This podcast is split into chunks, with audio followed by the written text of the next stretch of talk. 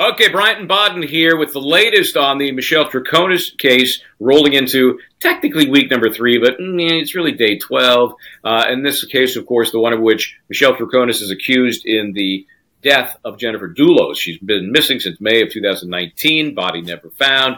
Her husband, ex husband at the time, Fotis Dulos, believed to have offed her. Again, that has not been proven yet at trial. Uh, and uh, Michelle, as the girlfriend of Fotis at the time, apparently helped him, if you believe the prosecution. So, Linda, the most important information that the jury is now getting is from these police interviews, which, as you'll recall, defense said we don't even want those in because right. she needed a translator. She's sitting in these interviews with her attorney at her side. It's actually the second one's actually at his office. So, you know, we often talk about wow. these police interviews in the in the sense that never talk to the cops, get your attorney. Well, here she is in her attorney's office helping the cops. It comes off like she's trying to help them while at the same time she's kind of incriminating herself, you know? Never talk to the police. I mean, you know, this is not a good deal. But what if your attorney says, that. I'll be right there with you, I'll be right by your side? Uh, get a know, new attorney. Get a, that's what I mean. You get that feeling, and then here's here's my take on it. Here's what I think really happened she was doing fine, and the cops really were going to use her to roll over on Fotis. And then he screwed the pooch because he killed himself.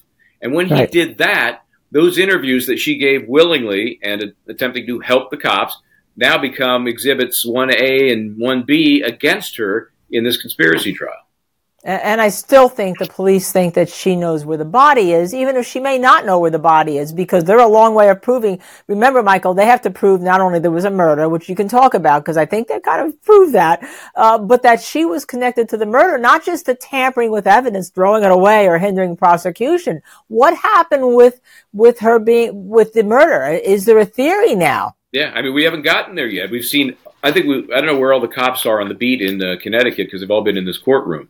Uh, but that's all we've seen for the most part. It's cops, cops, cops, cops. And now we're seeing these interviews. And we saw one lay witness, the nanny, who I thought was great and refreshing and really gave us a sense of what was going on in both those households at the time this happened. Um, but no, we, we, don't have the mechanism yet that puts anything, any any conspiracy on Michelle Troconis. But I do think it's interesting is she's effectively admitted to helping clean up, which goes to the the uh, tampering with evidence claim.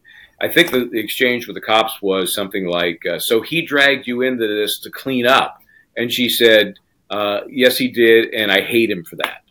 So, I mean, that's well, that's, that's pretty clean. damning. Yeah, that's clean. Yeah.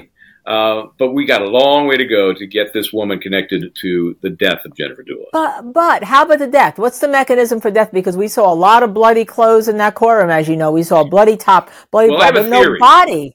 I have a theory. I don't know how far they can go in court to pursue my theory, but they've introduced this into evidence. This is a paint scraper. They called it a box cutter. You put a, a straight razor blade in here and you scrape away, right?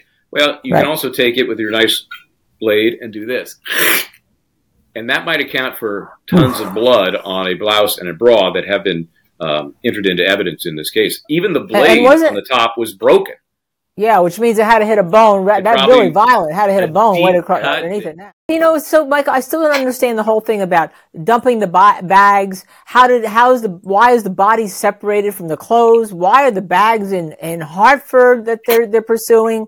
Uh, where question. is the body? How can you be so good at hiding a body and so horrible at hiding bags and cleanup material? Right, because if you're going to hide the body, why aren't you hiding the bags and cleanup material? Because the body's never been found. I have my I, theory I on the, the body. Here's my theory on the body because you know Fotis Dulos ran the Fore Group, F O R E Group, construction right. of high end construction. Homes. What do you need with construction? Maybe some foundations need to be poured somewhere. Maybe some driveways. You know, maybe the uh, maybe uh, maybe she's buried under MetLife Stadium during the construction process. So he's a construction guy. He would have many opportunities, I would think, to incorporate hiding a body in the construction process.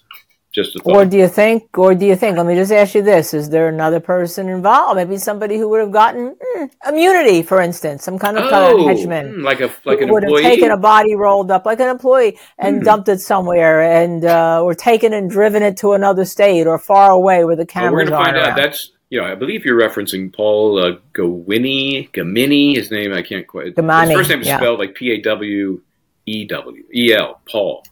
Anyway, that guy has been given immunity, and he will be testifying, and he may be the key to this case.